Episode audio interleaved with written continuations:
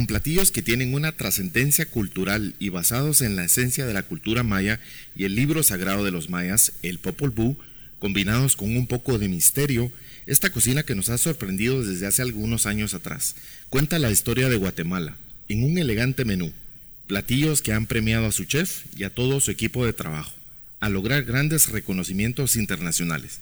Su más reciente ha obtenido el galardón a uno de los 50 mejores restaurantes en Latinoamérica. En esta edición de Cacao Podcast, para quienes sienten pasión por disfrutar la denominada cocina de autor, hoy conoceremos parte de su historia.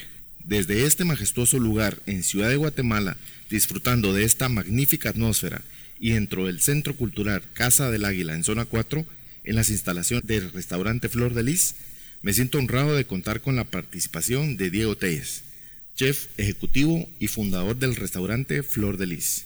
Diego nos platica sobre su historia, emprendimiento y reconocimiento mundial que lo ha llevado a poner muy en alto el nombre de Guatemala. Diego, que no solo es un importante galardonado con este reconocimiento, nos cuenta una verdadera historia de inspiración y es para todos nosotros un perfecto ejemplo de emprendimiento. Soy Fernando Barrios y en el episodio de hoy los invito a descubrir de dónde viene la inspiración de cada platillo de Flor de Lis contada por Diego Telles, su chef, con quien platicamos en esta ocasión. Espero que lo disfruten. Comenzamos.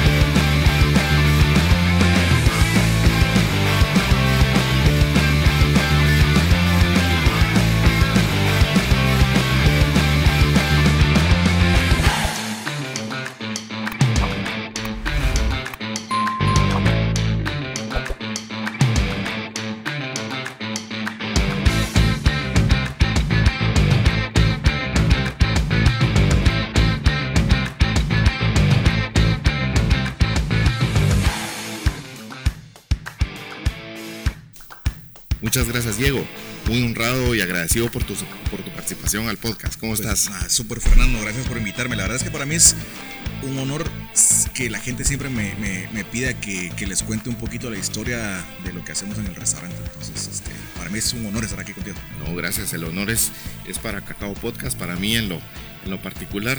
Felicidades por el reconocimiento de uno de los 50 mejores de, de Latinoamérica. ¿Cómo se logra eso? Mira, Diego? Eh, no, es, no estamos dentro de los mejores 50 de Latinoamérica. Lo que se hizo este año es que el 50 Best, aparte del listado de los 50 mejores, hizo un listado adjunto que le llamaron el espíritu de Latinoamérica. Qué buenísimo. Y es una colección de restaurantes que de una u otra forma están afectando la región en la que están eh, de manera social o cultural. Entonces, pero estás en, la, estás en la lista. Espero, espero que ya el, otro, o, por lo menos en los próximos dos años, ya poder estar dentro de los mejores 50. No, excelente. Y, muchos más. Vas a estar en muchas más listas. Esperemos que sí. Ya vas a ver que sí. Mira, yo siempre hago, siempre hago una reflexión cuando inicio, porque este año, en realidad, la intención de poder hacer este ejercicio del podcast es ir eh, no solo contando con invitados que nos platiquen sobre emprendimientos. El tuyo es un caso de éxito en realidad, pero han, pasado muchas cosas positivas en, en, el mundo y en Guatemala también. Y vos sos un, un excelente ejemplo de, de, que, de que no todo es, es negativo, han pasado cosas muy positivas y esto para vos es, es, de, es de lo más positivo. Así es de que esa es, digamos, como, como la reflexión y la idea de, de también invitarte. Otra cosa, eh, digamos así, en contexto ya con este premio a nivel Latinoamérica o esta mención que te dieron a nivel Latinoamérica, eh, Guatemala ha estado presente eh, internacionalmente en los últimos años. Y vos sos un, claro ejemplo, digamos, de, esa contribución. ¿Cómo se logra esa contribución a poner a Guatemala en el, digamos, en el tintero internacional y que todo el mundo conozca nuestro país, la cultura, la gastronomía? ¿Qué se siente, eh, E, en mi caso, yo creo que necesitas básicamente de dos cosas. Tener un objetivo claro y ser tenaz. Eh, muchas veces inicias con un proyecto y al año que miras que te va mal, lo, lo, lo, lo abandonas, o, lo abandonas, o, cambias el trayecto. ¿no? Tenés que estar dispuesto a recibir los golpes. Yo siempre le digo a los chicos, cuando inician un, proyecto un proyecto, eh, tenés que estar dispuesto a recibir los golpes porque muy pocas personas logran hacer un proyecto de éxito a la primera. Claro. O sea, es trabajo de, de, un par de años. sí, seguro. Tampoco es de uno o dos años. no, pero hay una trayectoria, digamos, que, que te antecede de, de, de, todo ese lapso en el, en el que pasaste, ¿verdad? Y, y, lo otro es tener el objetivo claro. Si no sabes a dónde, eh, vas? A dónde querés llegar, o sea, puedes empezar mil cosas que, que no sabes qué, qué, es lo que tenés que hacer para, para llegar a, a lograrlo. Pues. No, pues es excelente. Mira, la verdad es de que te vuelvo a felicitar porque en realidad es, eh, es un honor y, y, y, también te unís a ese grupo de, de, personalidades en Guatemala que son como héroes, pues, que llevan el nombre a, a, a trascender fronteras, el nombre de, de, nuestro país. No, no sé si héroe, la verdad yo creo que no somos héroes, solo somos personas que hacemos lo que nos gusta y tratamos de hacerlo bien hecho. Lo haces con pasión, pues también. Sí. Excelente. Mira, esta mención también se dio a alguien más a otro restaurante sí, acá, de acá, de para, acá. Sí, para el restaurante de, de Debbie Fadul, de que es draga Fadul. mía. Eh, hemos compartido un par de un par de veces cocina y ella ha comido acá, yo he comido con ella, entonces eh, son to eh, restaurantes totalmente diferentes en cuanto claro. a lo que hacemos, pero eh, dentro del estilo de lo que ella hace también es una apasionada y le mete todo el corazón del mundo. De la gastronomía sí. guatemalteca. Sí. Buenísimo, Diego. Mira, eh, como te decía en, en, el inicio, ¿verdad? ¿Cómo se inscriben o cómo fue la, digamos, la selección para poder optar a este, a este galardón? ¿Te llamaron o se inscribieron o cómo, cómo es la dinámica? Mira, el, la dinámica de todo esto del 50 Best eh, es, es, básicamente relaciones públicas. Eh, yo he tenido la fortuna de trabajar eh, en un par de los mejores restaurantes del mundo y ahí he conocido mucha gente que al igual que yo han ido para aprender y esta gente hoy en día pues tiene sus propios restaurantes y muchos de mis amigos que he conocido en todos estos lugares eh, hoy están en 50 Best. El año pasado nosotros con el restaurante trajimos a varios, eh, ya, a varios a cocinar a Guatemala. Uh -huh y algunos con estrella Michelin. Entonces, eh, cuando ellos vienen, empiezan a observar qué es lo que está pasando aquí en el restaurante, qué es lo que se come en Guatemala. Entonces, ellos se vuelven embajadores de, de la sí, gastronomía y, guatemalteca. Y, y, se abre esa, esa puerta, digamos. Sí, entonces, eh, la forma en que esto fue seleccionado es que dentro de la gente que vota para los 50 Best, fueron ahí sondeando, mira qué restaurantes crees eh, de tal lugar en Guatemala, qué has visto, qué ha pasado, qué has probado. Claro. entonces, es a base de recomendaciones de la gente que ya que ya está ahí, que ya, que ya saben. Ya, ya, ya, no, buenísimo. Y el nombre también, ya, digamos, se conoce en la gastronomía guatemalteca, formas parte, digamos, de, esa, de ese grupo de, de, de chefs. Pero, fíjate que curiosamente nosotros somos más reconocidos fuera de Guatemala que excelente, en Guatemala. No, pues buenísimo. Pues sí. no, no, sé si es excelente, porque al final somos un restaurante de Guatemala para Guatemala. Para Guatemala. Ajá, pero el 90% de mi público es extranjero. Y como te digo, o sea, a mí se me hace muy curioso que seamos más reconocidos fuera de Guatemala que, que dentro de Guatemala. Ya, buenísimo. Pues también sos un embajador entonces de la gastronomía de nuestro país. Sí, mira, eh, yo estuve viendo en la, en la, técnica, en, bueno, en varias técnicas de, de tu cocina, uh -huh. utilizas el flameado. Uh -huh. Utilizas eh, quemar algunos ingredientes incluso. Sí. sí. Eh, contame de dónde nace esa inquietud de... Pues co como todo lo que hacemos está inspirado en la tradición. Eh, una de las más grandes tradiciones gastronómicas de Guatemala es el tatemado. Eh, casi todos los recados que nosotros tenemos, lo primero que haces es quemar en comal o en, la llama eh, la cebolla, el tomate, los chiles. Entonces, todo este quemado te da ahí te da ese sabor, un amarguito bien particular, te da ya. un ahumado, entonces te da un sabor bien particular a nuestros recados. Y pues a mí me, me surgió la curiosidad de claro. ver a qué, a qué, sabes y quemas algo quemado. Entonces, mucho surge también de experimentar. De ir eh, explorando también, sí. o sea, es... Por ejemplo, tenemos un, un, plato hoy que es una tostada de, de ceniza de chiles con harina de amaranto y cebolla caramelizada. Y para hacer eso, nosotros quisimos probar primero eh, cenizas de varios vegetales. ¿A qué saben entonces? ¿A qué saben?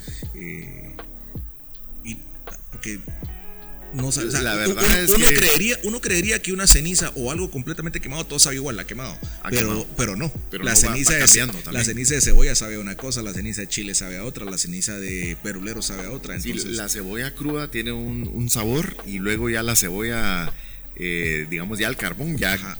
cambia totalmente. Sí, y de hecho también tenemos una galleta de cebolla quemada, o sea, que es súper amarga.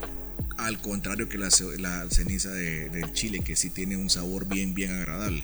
Mira, ¿y cuándo nació tu, tu deseo o a qué edad de tu infancia o de adolescencia nació, mira, yo, yo quiero cocinar o, o tu pasión por la cocina? ¿Alguien te enseñó en casa o cómo, cómo fue que, que nació ese, ese deseo? Yo, yo siempre supe desde niño que quería ser cocinero. Eh, yo soy súper postrero, a mí me encanta comer postre y recuerdo cuando mi mamá hacía galletas, pasteles y todo eso, yo siempre me metía con ella a la cocina. Ahí Y- explorando y sí, probando. Me gustaba comerme la masa cruda, entonces eh, yo creo que de ahí surge la, la, la gana de querer ser cocinero. Ya, mira, eh, de eso de, de tener platillos, digamos, con, con esa experiencia de ceniza y también muchos aromas, o sea, también los aromas es otra, es otra técnica también de tu cocina, que vas, que vas explorando, te da otra, otra sensación. Lo que pasa es que, sabes que la gente cree que lo más importante en una comida es el sabor. Y nosotros, aunque creemos que es una parte importante, no creemos que es la parte más importante. Eh, creo que lo que nosotros buscamos aquí es que tengas una experiencia que sea más que solo venir a comer. Entonces, la experiencia implica todos los sentidos. Para mí, por ejemplo, una de las formas más importantes para poder sorprender a la gente son las texturas y después los aromas y después probablemente el sabor. Eh, cuando nosotros vamos a abrir el restaurante, por ejemplo, antes de, de abrir, lo primero que hacemos es tomamos eh, un incenciario que tenemos por ahí en la entrada, eh, flameamos y ahumamos todo el restaurante, toda la sala. O sea, está aquí así como por 10, Como 15 un tipo minutos. ritual. Como un ritual, ajá. Y es con un incienso que se llama pompalito. ¿Ok? Entonces, cuando la gente entra, lo primero que percibes aquí un, un aroma, hay, un- una hay- experiencia. hay un aroma. Entonces, ya desde que entras, sabes de que aquí ya no llegaste a un lugar común. Es un, lugar, Entonces- un lugar diferente.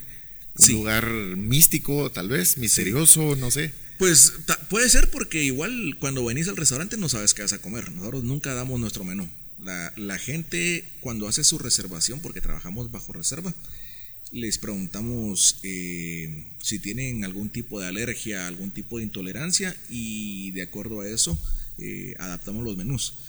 Pero nunca les decimos qué van a comer. La gente sabe qué va a comer hasta que se lo estamos poniendo en la mesa. Y seguro te preguntan, mire, ¿qué, de qué, qué, qué- qué- qué ingredientes lleva o qué, qué es la comida? Algunos preguntan, otros esperan a que les contemos. porque Como te digo, yo creo que la gente cuando El efecto sorpresa Sí, también. La gente que viene al restaurante, nos, nos hemos vuel- vuelto un restaurante de destino. ¿Eso qué quiere decir? Que no somos un restaurante en el que la gente va pasando por enfrente y dicen, ay, mira un restaurante, comamos acá. No, la gente que viene a Flor de Lis ya sabe que o sea, viene directo al restaurante, sabe que tiene que hacer su, reserva- su reservación. Reservación. Y, y creo que ya saben que vienen buscando una experiencia que no va a ser solo comer. Entonces, eh, vienen como con la mente abierta y preparados para... Para sorprenderse también. Sí.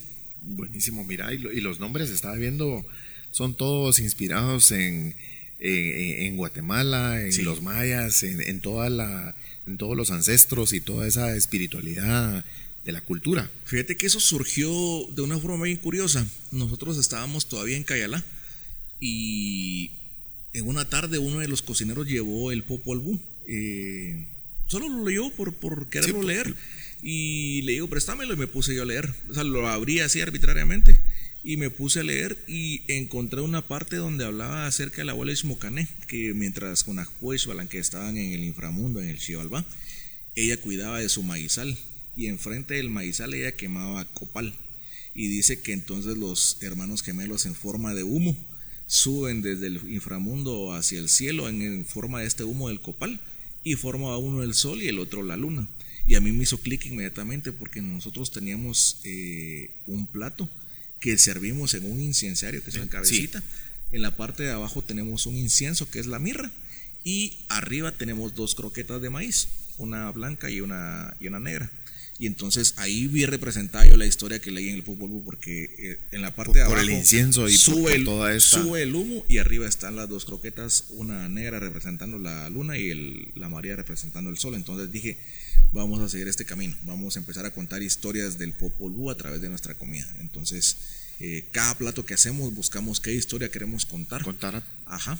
Y, y vamos adaptando nuestros platos a, a contar esa historia. Buenísimo, mira, y, y digamos que cada uno de los platillos con, con tanto ingrediente que existe eh, en nuestro país y, y riqueza, ¿te hace falta algún ingrediente por incluir en alguna receta? ¿O te Ah, hace no, falta sí, explorar? de- o sea, sí, nos, nos falta muchísimo. O sea, Guatemala tiene tantas cosas Tantos. por ofrecer eh, que es poco a poco que lo vamos haciendo. Un- Una de las particularidades de mi cocina, creo yo, es que no usamos ingredientes caros o costosos. Eh, que se- porque prácticamente se dificulta conseguirlos. No, no por eso, sino porque yo que también creo que, que parte de, de- de la exploración que nosotros estamos tratando de hacer es como de revalorizar esos productos que la gente en un restaurante de alta gastronomía eh, menosprecia. Entonces, por ejemplo, mi plato favorito, que no está en el menú ya, pero que ha sido eh, mi favorito de todos los que he hecho, es un perulero quemado con mantequilla tostada y una emulsión de ajos fermentados.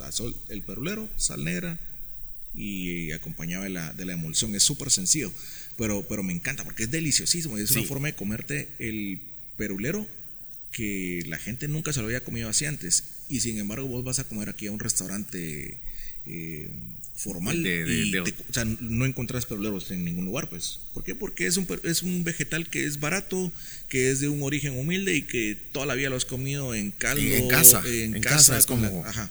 Entonces, como la gente trata de, de- de sorprenderte con un foie gras, con un con caviar, con salmón de no sé dónde, etcétera, pero pero Sí, es como traer y volver a la esencia, ¿no? Los, a la esencia de los, de los ingredientes eh, guatemaltecos. Yo, yo creo que es, es- es revalorizar, porque por ejemplo, para mí tiene el mismo valor un perulero que te vale 50 centavos o menos en la terminal que un foie gras que te vale 400 quetzales la libra. Entonces, el costo es diferente, pero para mí el valor es el mismo. Entonces, yo trato de, de- de- de darle más valor a lo que nosotros, por ejemplo, tenemos menospreciado. Buenísimo. Mira, tus maestros, aparte de, He tenido de- muchos. de tu mamá, de los que te han influenciado. Mira, he tenido muchos maestros. Eh, me recuerdo que la primera vez que tuve contacto con una cocina muy, muy elaborada y, y- bien delicada fue con un chef que se llama Alberto Agostini. Eh, es un chef italiano que vino a Guatemala a abrir un restaurante en el que trabajé allá por el 2006.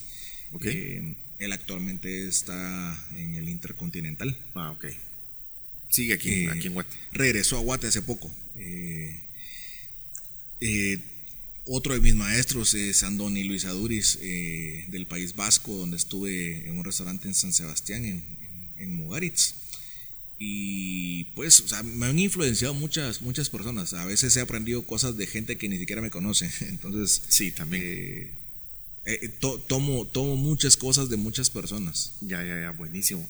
Mira, ¿y cómo se dio esa oportunidad de ir a aprender con Mugaritz? ¿Cómo, cómo se da ese...? Pues mira, eh, con este chef que te digo, eh, empecé a ver eh, que había otro tipo de cocina, otro tipo de restaurantes. Con él me enteré del listado de 50 Best. Mm, Buenísimo. Eh, él venía de trabajar en un restaurante con estrellas Michelin en, en Londres, entonces yo empiezo a buscar, empiezo a comprar mis kits de cocina molecular, que en aquellos años era lo que todo el mundo quería hacer.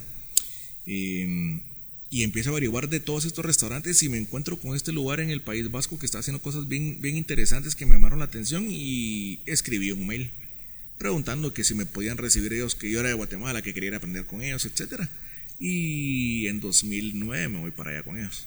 Buenísimo, mira. Pero todo fue tocando puertas. sea, Sí, es- sí, seguro, hay que tocar puertas y, y digamos ese tipo de cosas no pasan eh, tan frecuentemente, o sea, esas, esas puertas cuesta que se abran, ¿no? O sea, Pues, son es- restaurantes...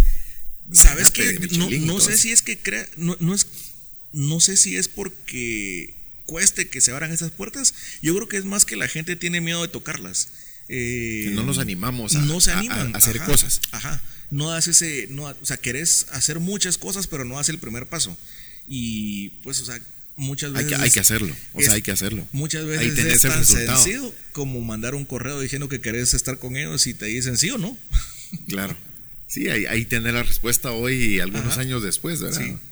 Mira, ¿de dónde viene Flor de Lis, el nombre?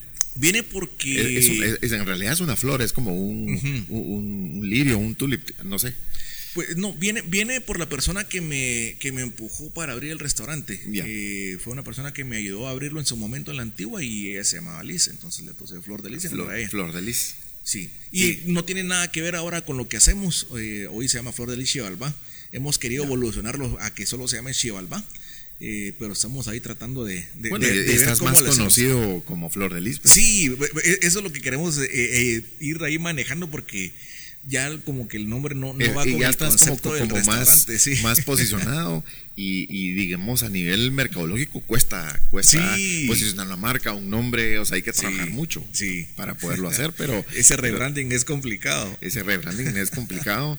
No, yo te preguntaba esto porque eh, incluso la flor es como un poco emblemática y también tiene como esa mística de, de- de un camino y, y- y todo eso. Por eso te lo, te lo pregunté si te habías inspirado en algo, en la- algo, en algo de es eso. que no. Wow, buenísimo. También estuviste en Dinamarca. Estuve en 2012 en un restaurante que se llama Noma. Noma. Ese, ese año era el mejor restaurante del mundo. De hecho, Noma fue el mejor restaurante del mundo de 2010 a 2013. 2014 quedó en el segundo, 2015 otra vez al primero. Y ahorita creo que está en segundo o tercero, si no estoy mal. Eh, que este año la lista no, no, no la hicieron a nivel mundial.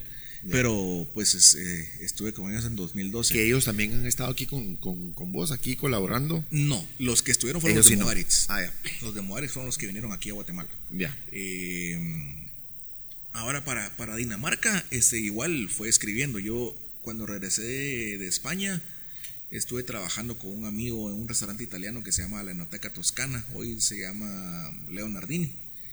Y luego de trabajar con él, ahí conocí al que era gerente de la reunión, me ofreció trabajo para ir allá. Estuve dos años trabajando como chef ejecutivo en la reunión. Y en 2012 me, me dio mucha curiosidad, o sea, me dio mucha. mm, Me surgió esa gana de volver a hacer una pasantía afuera. Y yo quería regresarme a España. En ese año Sí, también la experiencia de estar fuera es, eh, es eh, espectacular. Lo pues, que pasa es que yo te abre, es muy te singular, abre- te abre puertas te abre- también. No solo te abre puertas, te abre la mente y, y te hace buscar cosas diferentes. O sea, una, una vez tenés una experiencia enriquecedora, ya no volvés atrás. O sea, ya buscas otras cosas, buscas otra, otras vivencias, etcétera. Eh, yo me quería regresar a España, quería ir a un lugar que se llama el Seller de Can Roca, que en ese año era el segundo restaurante, el segundo mejor restaurante del mundo. Y mandé como 15 correos, o sea, literalmente me mandé como 15 correos explicando. Hasta que "Miren, se abriera la puerta. Este, yo, yo soy de Guatemala, he estado en Mugaritz, este, actualmente soy chef de un hotel, la, la, la, quiero ir a hacer eh, pasantía con ustedes y nunca me respondieron los mails. Y entonces digo, voy a mandar un, un mail a Noma, ahí en Dinamarca, a ver si me responden. Y escribí el mail, miren, yo me, yo me llamo Diego, soy de Guatemala, he estado en estos lugares y me gustaría ir a aportar mi trabajo con ustedes y aprender de ustedes también. Lo, lo envié y lo envié pensando, madres, si del Ya me han segundo- dado 15. si del y- segundo y- mejor no me respondieron Seguro. 15 mails, o sea, del mejor restaurante, porque, porque eso sí, o sea, esos restaurantes hay miles de aplicaciones semanales de gente de todo el mundo. De todo el mundo. Y resulta que literalmente como a los tres minutos me entra un correo de vuelta y me dice, lo primero que me el mail, cabrón, ¿querés venirte a, a Noma? En español. en español. Y resulta que el encargado de recibir todas las solicitudes de todo el mundo era un amigo mío que había conocido Mugaritz. Qué excelente. Entonces eh, me dijo, mira, te tenés que venir en tres semanas. Y, O pues, sea, en- sí, o sea, sí. ¿para qué, para qué pediste? Sí. Entonces en 2012 voy, voy a Dinamarca.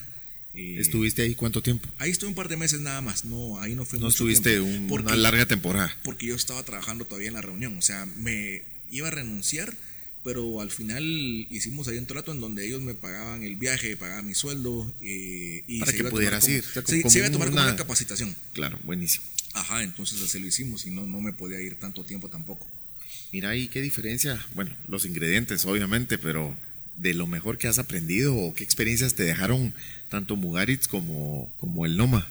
Mira, yo creo que lo, lo más importante que aprendí Técnicas, con ellos, eh, no, no, solo las técnicas, porque técnicas las aprendes en muchos lugares, pero lo más importante es saber las cosas con una perspectiva distinta, a salirte del cuadrado.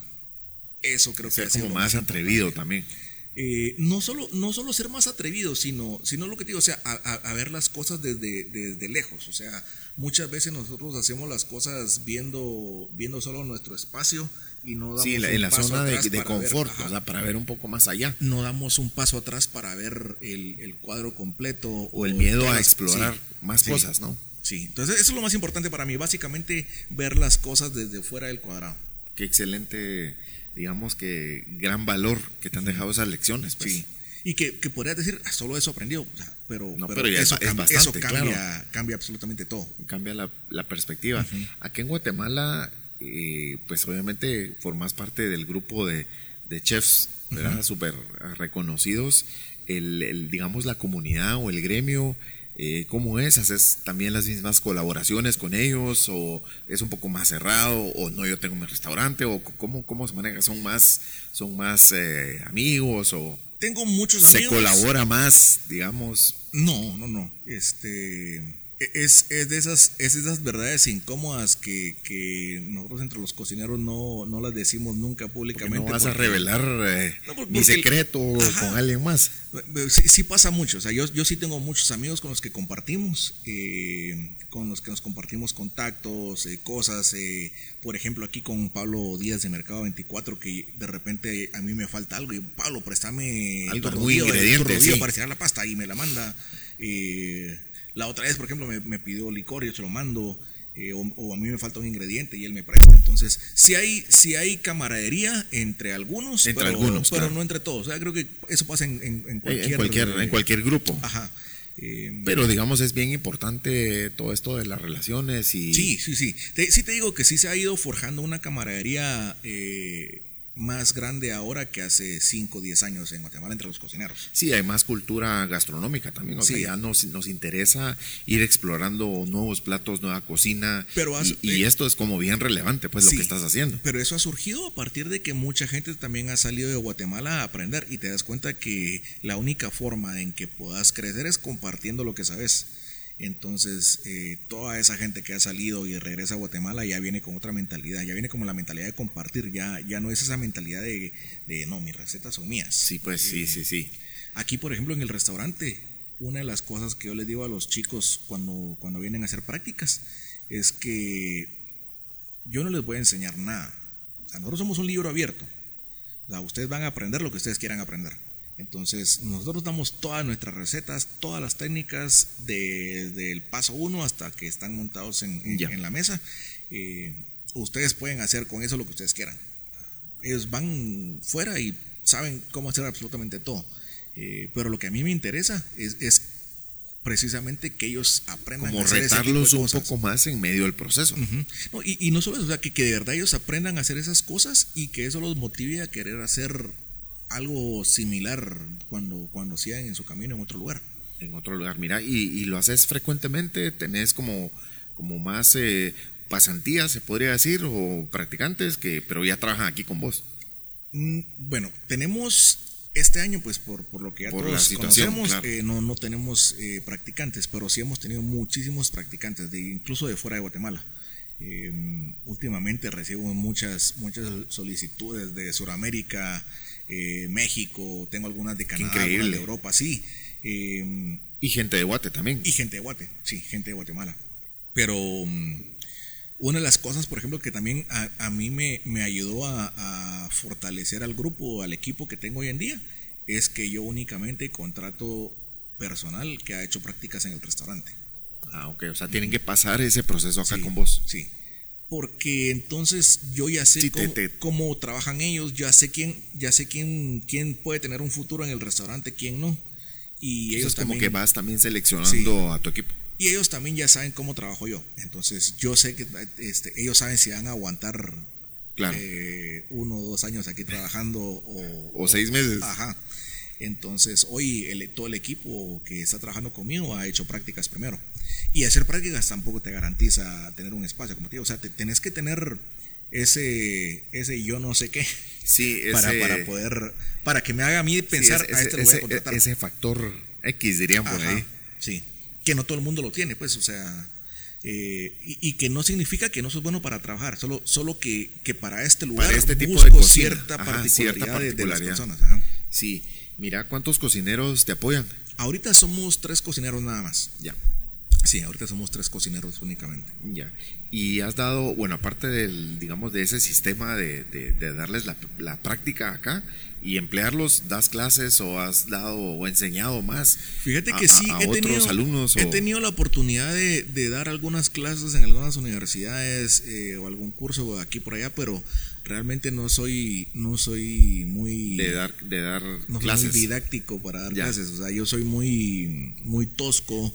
Yo, No, pero si queremos aprender, lo mejor es venir aquí y pasar la Yo- práctica yo- con vos. yo entro a la cocina y, y es, es mi cocina y, Claro. y entonces son mis cocineros y yo te, o sea, tenés que hacer... mis- mi, mi cocina no es, un- no es una cocina democrática. Ya, sí, también tiene sus reglas, pues, Sí, como cualquier entonces, otro, ¿no? eh, me, me pasaba, por ejemplo, que daba clases en una universidad y, un día de repente los alumnos, eh, no, es que mire, hoy no vamos a venir porque decidieron que no querían. Porque no querían. Y, ¿Y, así- y qué pasó? y, y yo era como, están locos. Si, si no vienen, o sea, vienen o vienen. Entonces, este, sí, sí ocurre, sí, sí hay- buen existe ese- catedrático. existe ese choque en, en donde mi, o sea, en, en donde yo les digo ah, eh, es mi cocina aquí no sé lo que vos querás y ah, ah, no es, es, es un alumno y su papá es tal entonces Sí, no les podemos no, decir no, eso entonces dije no para evitarme mejor todo eso yo mejor me dedico a hacer Sí, lo mío me quedo en mi restaurante y el que quiera aprender que llegue a la cocina Claro, y, y digamos que ya, ya está estructurada, digamos que se rige por, por ciertas reglas, ¿verdad? Sí. Entonces tampoco es como venir aquí a, a romper los esquemas, pues. Sí. ¿verdad? Y sabes que es súper curioso porque siendo el restaurante que somos, yo por ejemplo, cuando yo era estudiante, a mí me hubiera encantado hacer prácticas en un lugar como Flor de Lis, acá en Guatemala. Y hoy nosotros que, Que tenemos, existiera en, sí, ese, en ese momento, pues. nosotros que tenemos, o sea, el espacio para practicantes, es poca la gente que viene y se anima a hacer prácticas acá, porque es una cocina muy estructurada, muy rígida y es algo que carecen las escuelas en decirte la verdad completa en cuando te vas a meter a estudiar cocina. Claro, es muy, la es- muy diferente, digamos, la teoría, Sí. como te la muestran en la universidad, a la te la práctica, y a una muy bonita. cocina tan particular como la tuya. te la pintan muy bonita y aquí en el restaurante, por ejemplo, venís y lo primero que vas a empezar a hacer es lavar platos. Entonces, todos los practicantes, lo primero que hacen es lavar platos. Aquí lavamos pisos, aquí le Aprendemos cocina. todo el tema de servicio. Todo, todo. o sea, aquí servimos los platos. A mí me da risa porque yo, o sea, aquí lavamos todos. A mí de repente un día en medio del servicio miras que hay trastos, yo estoy lavando. Yo soy el que menos lava, pero todavía yo me meto a lavar. Entonces, aquí todos aprenden No, todo pero, pero- igual es, es esa cultura de ejemplo. O sea, Lo- también si vos lo haces, Y- estás y, y no solo, a los demás que no, lo, que lo solo, hacer. no solo es eso, sino es porque lo que yo quiero que ellos aprendan es que entiendan que en el momento en que vos llegues a ser chef de una cocina, vos no le puedes exigir a alguien algo si vos no lo Si puedes no hacer lo puedes. mejor primero. Sí, no, y si no sabes hacerlo, o sea, tenés que pasar por ese conocimiento Sí, previo. Entonces, yo no le puedo exigir a un, a un steward que lave rápido y lave bien si yo no puedo lavar rápido y bien primero. sí, ese es, ese es un excelente ejemplo, pues. Y, y eso le cuesta mucho a los, a los muchachos porque de repente quieren venir a hacer prácticas seis Y, horas. y- y esperan otra cosa. o sea, Ajá, sí. Eh, me pasaba, por ejemplo, en una escuela, eh, que igual no voy a decir nombres, No, no importa. O- Hoy no Pero- importa. pero me, me dio curiosidad porque los primeros practicantes que tuve eran de esa escuela y fueron muy buenos practicantes, o sea, excelentes practicantes. Pero tuvieron problemas en la escuela porque los papás no estaban de acuerdo con que sus hijos vinieran Sal- salieran. A, a lavar platos. Porque decían, mi- yo le estoy pagando Sí, el escuela. paradigma, el paradigma. Sí, porque es, una, es una escuela que, que, que, pues, la colegiatura es, es- es Que ya es, equivalente eh, a una universidad. Seguro. Y entonces los papás llegaban a, a la escuela a decir, mire, es que yo estoy ¿Cómo pagando. mi hijo va a ir a Yo lavar estoy pagando porque mi hijo aprenda a cocinar, no por ir a lavar platos o lavar piso. Porque en ese entonces, te, lo- te lo, o sea, te lo juro literalmente, había momentos en que con cepillos, o sea, todos cepillando el suelo. Así, limpiamos. Y ya no me volvieron a mandar practicantes hasta que le pregunté a la directora, ¿por qué, ¿por qué, qué, qué, pasó? O sea, ¿por qué, ¿por qué ya no? Mire, ¿sabe qué pasa? Es que nosotros no queremos tener problemas con los papás y estar aquí recibiendo papás alegando todo el tiempo, mejor no. Mejor no. Y, se canceló. Mira, hay otra cosa que también el tema de la gastronomía es un tema de, de cultura de servicio. O sea, es, un tema de que estás en la industria turística y estás en la industria de, servicios eh, hoteleros, cocina. Eh, entonces tienes que aprender, digamos, todo, todo eso de una forma integral. Es como cuando vas a trabajar un hotel. Ese, creo yo que es exactamente lo mismo. Es tenés que aprender de servicio, eh, limpieza, cocina en este caso, o sea, muchas áreas, ¿no? Sí. Y, al final, pues es que. Eso te forma. Es, algo que te. Y no, no solo te forma, es algo que te va a servir a vos. Por ejemplo, yo les digo a todos acá, miren, a los practicantes, por ejemplo, porque mucha gente ve la, la, práctica como algo que no está bien equilibrado. Entonces, en Europa se ha hablado mucho acerca de si es justo que los restaurantes tengan stagiaires. Allá les dicen stagiaires a los practicantes. Porque yo, por ejemplo, cuando el año que yo estuve en Noma, yo entraba a las 6 de la mañana al restaurante y, salía a las 2 de la mañana el otro día. literalmente, o sea, no te estoy echando pajas. de 6 de la mañana a 2 de la mañana el día siguiente. Es una jornada y, Cansadísimo. Y no me pagaban nada. Yo tenía, y ahí me daban de comer nada más. Yo tenía que pagar mi apartamento de mi pues dinero. ¿Dónde dormir? ¿Dónde vivir? Entonces, eh, la gente se pregunta, ¿cómo va a ser justo eso? Eso no es... Eh, pero yo lo veo de esta forma. Yo, mi trabajo, mi, mi mano de obra les servía a ellos mientras yo estoy ahí. Pero lo que yo aprendí con ellos en esos par de meses, Te lo llevas. eso, me, eso sirve toda la vida. Claro, eso no, no se los vas a devolver. a mí me abre puertas que ninguna cantidad de dinero te va a abrir. Te lo puede comprar. Entonces yo les digo a los chicos aquí, miren, lo que ustedes van a aprender aquí les va a servir toda la vida si ustedes quieren. O sea, su trabajo a mí me funciona y me sirve mientras ustedes están en la cocina. Pero lo que ustedes aprendan acá se lo van a llevar y les va a servir toda la vida. Entonces creo que es un, es un canje que, es, es, justo. Es justo y, y, todo, digamos, el proceso de aprendizaje es es, eh, eh, es para ganar. Es decir, eso a veces es difícil, digamos, hacer un trabajo y uno no está de acuerdo, pero eh, hay que ver también a futuro. Pues no estamos, también la cultura no está para, para, para aprender. Hay, tantos factores, ¿no? En, esos paradigmas y, bloqueos de, yo no voy a lavar platos. Y sabes qué pasa? Que también la competitividad es altísima y en, en cocinas. Yo me di cuenta la primera vez que llegué a un restaurante con estrella Michelin. yo creía que yo era cabrón hasta que llegué a conocer cabrones de verdad. Entonces, eh, yo te digo, yo llegué a una de esas cocinas cuando tenía 26, 27 años y era mi primer restaurante ahí en España, en, este Mugaritz. Y uno de mis grandes amigos, eh, Matías, que es un sueco, en ese entonces tenía como 22 años el patojo y había pasado como por cuatro eh, restaurantes con estrella Michelin y era una máquina, o sea, lo ponía Era pilísimas el chavo. Entonces, a, mí, eh, eh, ahí te pasa dos cosas. O te vas porque no estás a nivel eh, necesario, sí. o miras cómo haces y te pones ese nivel. Para, para ese Entonces, es, es, una cosa de autoexigencia. Entonces, ellos no te exigen que seas mejor. Ellos solo te, te ponen a trabajar y uno empieza a picar súper rápido y entonces a, vos o te da pena y empezás a hacerlo Claro, a ver bien rápido. Cómo, te pones pilas. Y entonces eso pasa, pues este e, es un filtro ahí, puro darwinismo, sobrevivencia del más apto. Sobrevivencia del más apto. Mira, en, la gastronomía y en todo este tema de, servicio y restaurantes, que, vos has estado en, muchísimos del mundo, eh, existe el tipo de chef como lo que vemos del chef Ramsey y, esos explosivos que te, voy a decir, en mi cocina se hace como te voy a decir la verdad el chef Ramsey este Gordon Ramsey es, el más a la par de la gente de, estos que están en los mejores restaurantes del mundo. sí también es un show o sea, hay que verlo así. Él, él es, un show, creo yo. Pero son peores. O sea, es. Hay peores. Ah, o sea, sí, es peores de, que te, Hay unos que te van a los golpes. O sea, sí te tiran cosas o te agarran y te meten un cuentazo. O sea. hay parte de realidad y, hay parte de, y sabes qué ficción y realidad, pues. ¿Sabes qué pasa? Que, por ejemplo, si estás trabajando en el cuarto mejor restaurante del mundo, o en el mejor restaurante del mundo, y.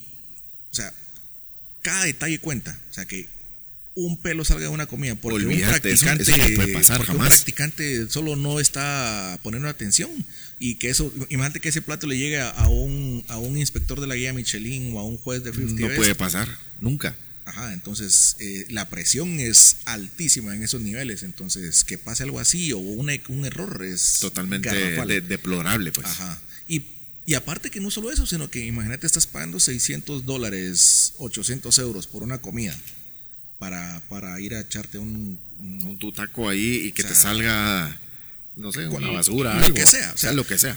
a, a mí, yo me recuerdo muy bien, a mí me pasó una vez eh, en el País Vasco, que esta es una de las cosas que más recuerdo yo.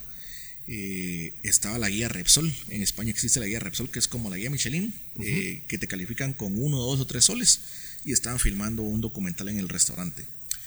Yo en ese entonces era el encargado de, de la partida de pescados, y todo lo que saliera de esa partida era responsabilidad mía. Yo era practicante, pero eh, era responsabilidad mía como que yo fuera cocinero que me estaban Sí, eso era de tu área. Sí. Y querían que el chef montara el plato. Entonces eh, yo cocino todo y lo paso al pase, donde se monta junto con él. La cosa es que la que estaba conmigo haciendo la producción era una chica. Ella hizo una salsa que le llaman pil pil, pero la hizo mal, se cortó.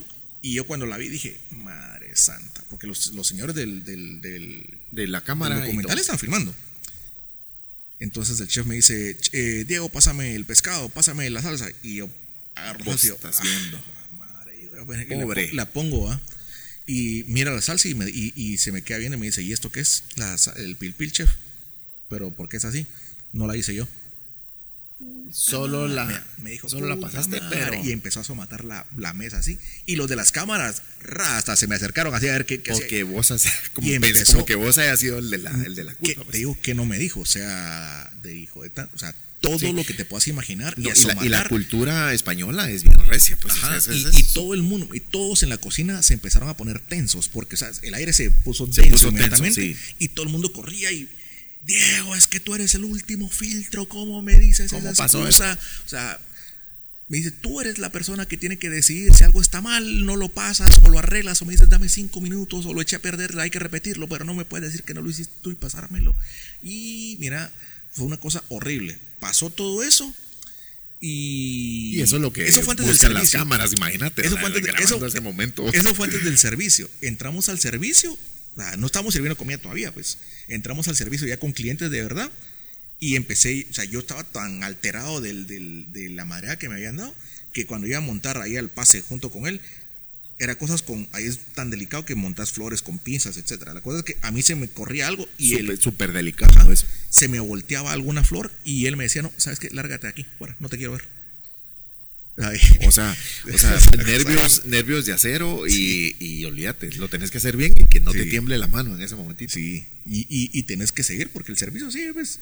Mira, Y así pasó, así pasó, no conmigo, pero con todo, o sea, con, con todo el otros colegas, sí. Sí. ¿no? De, la- de- digamos que de esas experiencias, olvídate, o sea, cre- que creciste y, y se va formando también tu, tu propia experiencia y tu cocina.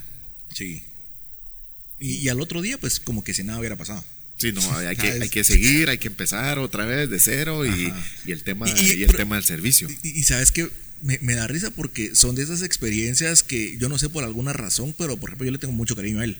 Aún de todo lo que me ha dicho, pero es algo que me formó y que me hizo Él es Luis, Luis Eh, Adoni. Andoni Luis Adures. Eh, y, y es algo que, pues, o sea, me, me- me formó en, en mi Eh, carrera claro. y que, que sin eso no sería lo que yo soy hoy. No, pero grandes, grandes lecciones. Sí. Mira, aquí en, aquí en Guatemala, eh, aparte de todo esto que, que estamos platicando ahorita entre, entre realidad y, y- y ficción y todo esto, yo te, yo te hacía la pregunta hace un rato sobre los, sobre los practicantes, porque Ajá. es difícil, eh, tenés practicantes en lista, hay más gente, de, digamos, que está tocando puerta, tocando puerta y, y no, y no desocupas una plaza, pues. Eh, mira, nosotros por lo general aceptamos hasta tres practicantes. Eh, Aparte de los tres que tenés en, en lo que pasa cocina. es que lo- los tres que estamos en cocina ahorita ya estamos, o sea, están ya contratados. Eh, ellos primero fueron practicantes. Entonces, sí, sí tenemos este espacio para practicantes y siempre me están pidiendo. Ahorita no lo tenemos porque realmente no es necesario, y trato de, no recibir a cualquiera ahorita dentro de la cocina con, con, pues, con el contexto en el que estamos viviendo, entonces trato de dar un poquito de seguridad a la gente, no solo a la gente que viene a comer, sino a los que estamos acá. Entonces, ah, por ahorita tengo, tengo, tengo ahí un poquito de... Ahí un, stand-by.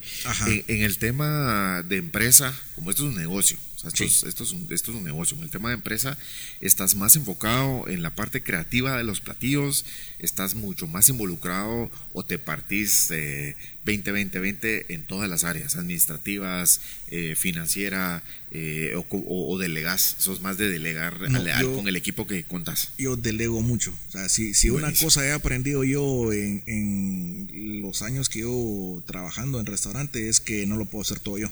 Eh, yo delego absolutamente todo. Buenísimo. Y, es una de las cosas que más trato de enseñarle a mi gente, que ellos tienen que delegar lo más que puedan. Eh, y una cosa que, que me gusta mucho el equipo es, es, eso, o sea, que, que, todos nos echamos el restaurante al hombro como que si fuera, o sea, mi subchef... Todos, todos aquí se, apoyan, o sea, mi subchef, un equipo. El restaurante es su restaurante, entonces eh, yo me apoyo mucho en, en el equipo para hacer de todo porque olvídate, no es imposible que yo lo pueda hacer todo. Sí, sí, sí, no, yo, yo, te, yo te preguntaba esto porque, porque es una empresa, es, un, es, un negocio, ¿no? Al final de esto es un, es un negocio de la gastronomía, pero también hay que cuidar todos esos otros aspectos. Eh, olvídate rentabilidades y tantas otras cosas, ¿no? Y más en la época en la que, estamos viviendo, cuidado de cada una de esas áreas. Sí. Pero fíjate que sí, todos ellos me ayudan. O sea, eh, mi subchef es el responsable de, de, las compras, entonces él, él, es el encargado del inventario a fin de mes siempre. Eh, el encargado de sala, él se encarga de recibir todas las facturas, él me manda los cierres todos los días. Eh, él cada fin de mes está mandando las facturas con los contadores. Entonces. Sí, sí, sí, digamos que ya tenés como bien delegado todas las atribuciones de todos, pues. Sí, sí. Y, sabes que es otra cosa que es muy importante, que todos saben hacer todo. Entonces, en el momento de que mi subchef no está, eh, la otra cocinera lo puede hacer. O en el momento que no está el de sala, el subchef. Alguien sabe, alguien todo sabe, hacer todo. Ajá. Que, que, que, algo sea tu trabajo específico no quiere decir que el resto del restaurante no, sepa, no, no sepa cómo hacerlo. Que no camines, digamos, no, es algo que se va a quedar bloqueado y no va a avanzar. Sí. No, pero al final es un, es un gran aprendizaje, pues que todos sepan sí. la mayoría de, de funciones del, del restaurante. Ya te había preguntado sobre dónde viene el nombre. Aquí tengo otra pregunta que se me está, que se me está escapando. Eh, estaba viendo que apoyas a algunos jóvenes con el tema de Food for the Hungry y Esperanza Juvenil.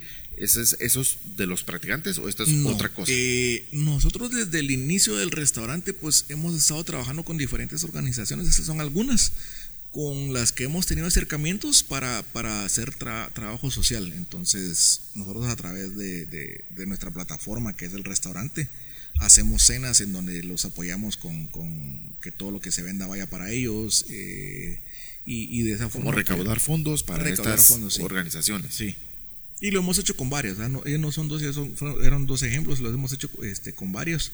Eh, ahorita lo tenemos todo parado, o sea, es es algo que, queremos retomar, pero ahorita, ahorita creo que lo, lo, lo, más importante es reactivar. es reactivar, pero también eh, ese, antes de uno poder ayudar, tiene que estar uno también eh, bien. Bien, o sea, te tienes que estar en una posición en la, en la que no te pongas en riesgo este claro, tu negocio como negocio. El trabajo que estás haciendo.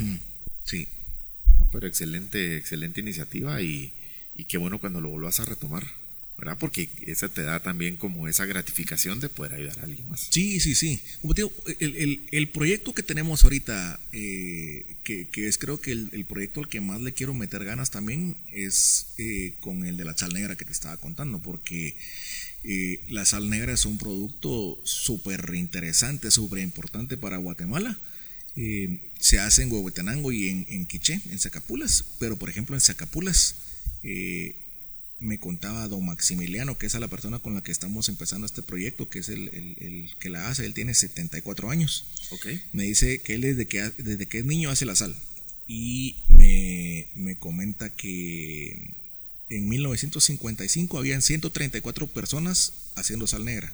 Hoy quedan dos. Y el proceso es distinto totalmente a la sal ah, tradicional, la sal, de mar, pues. Es una locura nosotros este, tuvimos ese acercamiento con, unos amigos eh, de, una página, bueno, es una organización que se llama Raíces. Eh, y el proceso de la sal negra es súper complejo. Y lo que nosotros queremos hacer es que haya continuidad de esto, porque la gente ha dejado de hacer sal negra porque es muy eh, es un trabajo muy duro más difícil el proceso mal productivo. pagado mal así muy mal pagado eh, don Maximiliano nos no, pero imagínate tener ese total mercado de sal de mar o sea olvídate pero, pero más, difícil. más, que eso, hay, hay restaurantes eh, que se están que, que se jactan de que traen y te venden sal del Himalaya pero aquí en Guatemala tenés una sal que es impresionante, pero no la conoces. O, si la conoces, la pagas mal. Entonces, este señor, por ejemplo, él vende la libra de sal a 8 quetzales. Y acá en Guatemala te venden 4 onzas de sal en una deli en 35 quetzales. 4 onzas. O sea, un distribuidor aquí te vende 4 onzas por 35, quetzales en un frasquito bonito, mientras a él le compran ellos la sal a 8 quetzales la libra. Entonces te imaginas claro. lo, mal que está el negocio para él. Entonces, eh, él, por ejemplo, nos contó que él, la última vez que vendió sal, vendió un quintal, que son ¿qué? 220 libras, por 800 quetzales. Entonces, nosotros, lo que, sí, nosotros lo que estamos haciendo es, con, con estos chicos de raíces, es hacer, em, revalorizar este producto nosotros nos trajimos un par de piedras de él y estamos vendiendo la libra a 100 quetzales. Pero estos 100 quetzales van directamente a él. Entonces nosotros lo que queremos es deshacernos de ese distribuidor o de esa tercera persona, el intermediario, y que el dinero vaya directamente para él. Entonces imagínate, nosotros de 11 libras le dimos a él más de lo que ganó con 220 libras. Y lo que queremos es que eso sea continuo para que los hijos de él, que ya no quieren hacer sal, que saben hacerla, dice, pero que ya no quieren hacerla. Que quieren dedicarse a otra cosa. Ajá, porque para ganar 800 quetzales de 20 libras. Entonces lo que queremos hacer es que esto se vuelva redituable para que la gente se dé cuenta que sí vale la pena seguirlo haciendo. Y estamos buscando las maneras de tecnificarlo, porque es un trabajo artesanal muy complejo. Y, creemos que tecnificarlo va, va a facilitarles también que lo puedan hacer y que no sea tan duro. Pero como te digo, o sea, es, es, algo que estamos empezando, o sea, estamos haciendo los primeros ejercicios y estamos bien conscientes de que nos va a tomar unos 3, 4 años, 5 años, o sea, es, algo que va a ser bien complejo, pero que, le estamos metiendo mucho, mucho coco a esto. Mira, de, alguna otra región obtenés más, eh, más eh, digamos, insumos o, es indistinto para vos de dónde los vas a adquirir? No, para mí es indistinto, la verdad. O sea. Eh, eh, en, el, en el caso particular de la sal... Eh, Eso es algo como muy puntual, un proyecto. pero, pero la verdad es que no... no yo, es una de las diferencias, por ejemplo, del trabajo con, con Debbie ahí en de acá. Que Debbie si te dice, este maíz viene de tal finca. De tal, ajá, por eso te preguntaba las regiones. o los... para, para mí no, para mí es indistinto de, de dónde venga lo que, lo que yo estoy trabajando. Una vez el ingrediente sea lo que yo quiero, eh, y por ejemplo, una de las cosas que, que, diferencian mi cocina de la de, la de Debbie también, por ejemplo, es que eh, para ella el, el, producto tiene, tiene mucho valor. Eh, para mí el producto tiene valor, pero no es lo más importante. Para mí lo más importante es la técnica. Entonces, porque, por ejemplo, ella... Sí, porque es, digamos, es otra experiencia la cocina que vos estás haciendo y ella lo hace de otra forma. Y, es que ella, por ejemplo, te digo, e, ella revalora muchísimo el producto y y no lo manipula. Yo sí manipulo mucho el producto, entonces... pues lo transformas ajá. mucho más. Entonces, por ejemplo, a mí de nada me sirve tener un tomate de la región de no sé dónde, que fue cultivado así, de esta forma y que no sé qué, porque yo al final voy a hacer un proceso que va a va a, deformar completamente el tomate y que toda esa forma en que se cultivó a mí ya realmente no, no se va a ver reflejada en el plato. Claro es cocina guatemalteca, pero al final el producto es diferente. Sí. Todo, todo, ese, todo ese contexto ya cambia cuando vos utilizas los ingredientes. Sí. No, buenísimo, pues increíble ahí todo lo que, todo lo que estás haciendo. Ya casi estamos por, por terminar. Mira, eh, ¿alguna reflexión para emprendedores que quieran dedicarse a la cocina o que quieran Básicamente, yo creo que el gran problema que ha tenido toda la gente que inicia un emprendimiento de gastronomía es creer que es un negocio que te da plata. no te lo da por un cierto tiempo, pues digamos que hay que... Y no solo eso, lo que pasa es que un restaurante, eh, o sea, para que puedas hacer plata de un restaurante tienes que tener varios. porque el porcentaje de retorno es muy, muy bajo. Entonces, em, e, e, es un negocio el que tenés que entrar con las, con, las cosas bien claras. ¿Por qué lo quieres hacer? Eh, estás dispuesto si estás convencido. Sí. Si es tu pasión y te vas a dedicar a esto. Ahí hay tanto que tener que dejar atrás. Sí. Eh, entonces que creo que es un negocio el que tenés que, investigar mucho antes de meterte.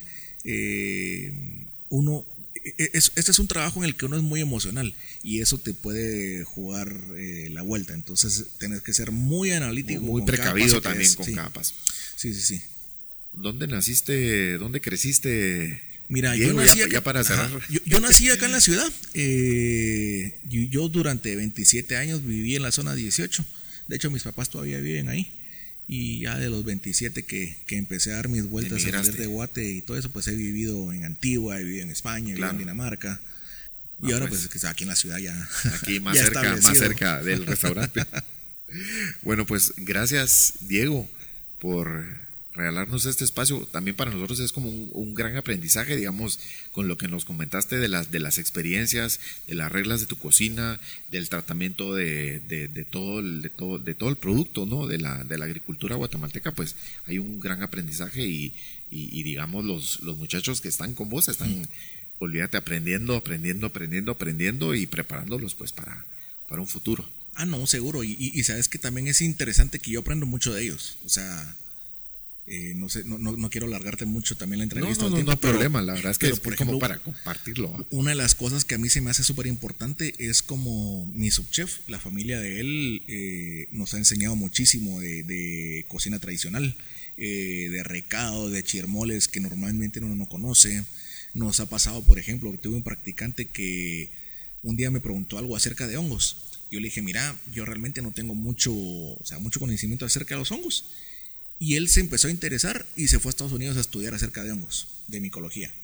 Regresa a Guatemala y... Dejaste la semilla en... Pues no, no la dejé yo, porque pues, él, tenía la curiosidad. O sea, él, empezó con nosotros como practicante.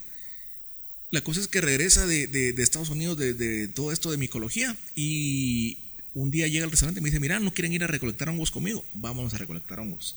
Y él nos enseñó cómo recolectar hongos eh, en los bosques dentro de la ciudad. Hay un montón de hongos que se pueden comer que nosotros los miramos y como no sabíamos. nadie los recorta, nadie los usa. Y él, él pues vino y, nos enseñó a hacer eso. Entonces, eh, él siendo un practicante nos enseñó algo que nosotros no, no teníamos ni idea. Qué excelente experiencia porque también de ellos aprendiste y, nosotros ellos durante, aprendiendo. Y nosotros durante muchos años fuimos a recolectar hongos. O sea, fue una cosa así. Era, una experiencia bien, bien interesante y, y me da porque mucha gente nos escribía que si se podían ir con nosotros para, para, ir a vivir esa experiencia. Esa experiencia como, como, esa aventura. Y viene también por el tema de los ingredientes, de, si vas a alguna región o si los adquirís en el mercado. Sí. Eh, bueno, hay tantos por acá cerca, ¿no? Aquí en, la, ciudad capital. No es lo mismo que te diga, lo compré en tal mercado, eso lo recogí hoy a la mañana. Sí, pues, que, que es fresco, es, del día.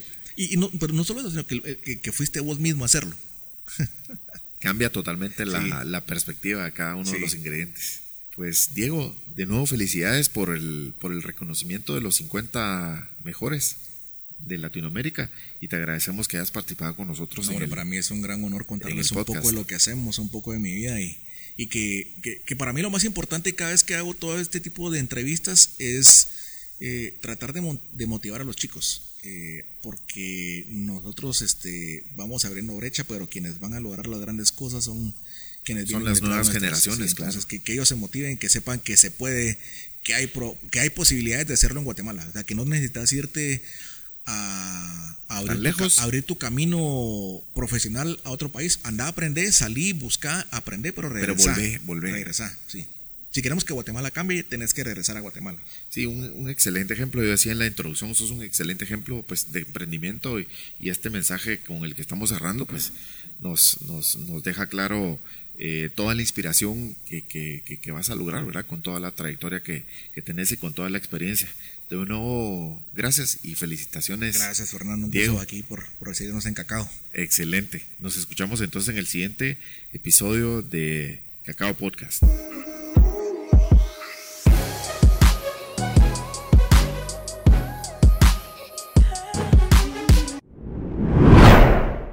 Y así finalizamos el episodio de esta semana. Despedimos a Diego Telles, él es chef fundador de restaurante Flor de Lis, una completa historia de inspiración. También una cordial invitación para que consumamos producto nacional, que consumamos cocina guatemalteca en un restaurante de destino como Flor de Lis. Mi mejor deseo que todos estén bien en este fin de año en el que ya estamos celebrando las fiestas navideñas, ya se viene el año 2021, el año 2021, tan esperado por todos nosotros, que estoy seguro que va a traer eh, grandes cosas y, y muchas oportunidades para todos nosotros. Esperamos que que nos traiga sobre todo mucha salud, mucha unidad y que podamos compartir en familia y en amigos las fiestas de fin de año. De nuevo, un abrazo para todos. Nos escuchamos en los próximos días con un episodio especial de Cacao Podcast. Hasta la próxima.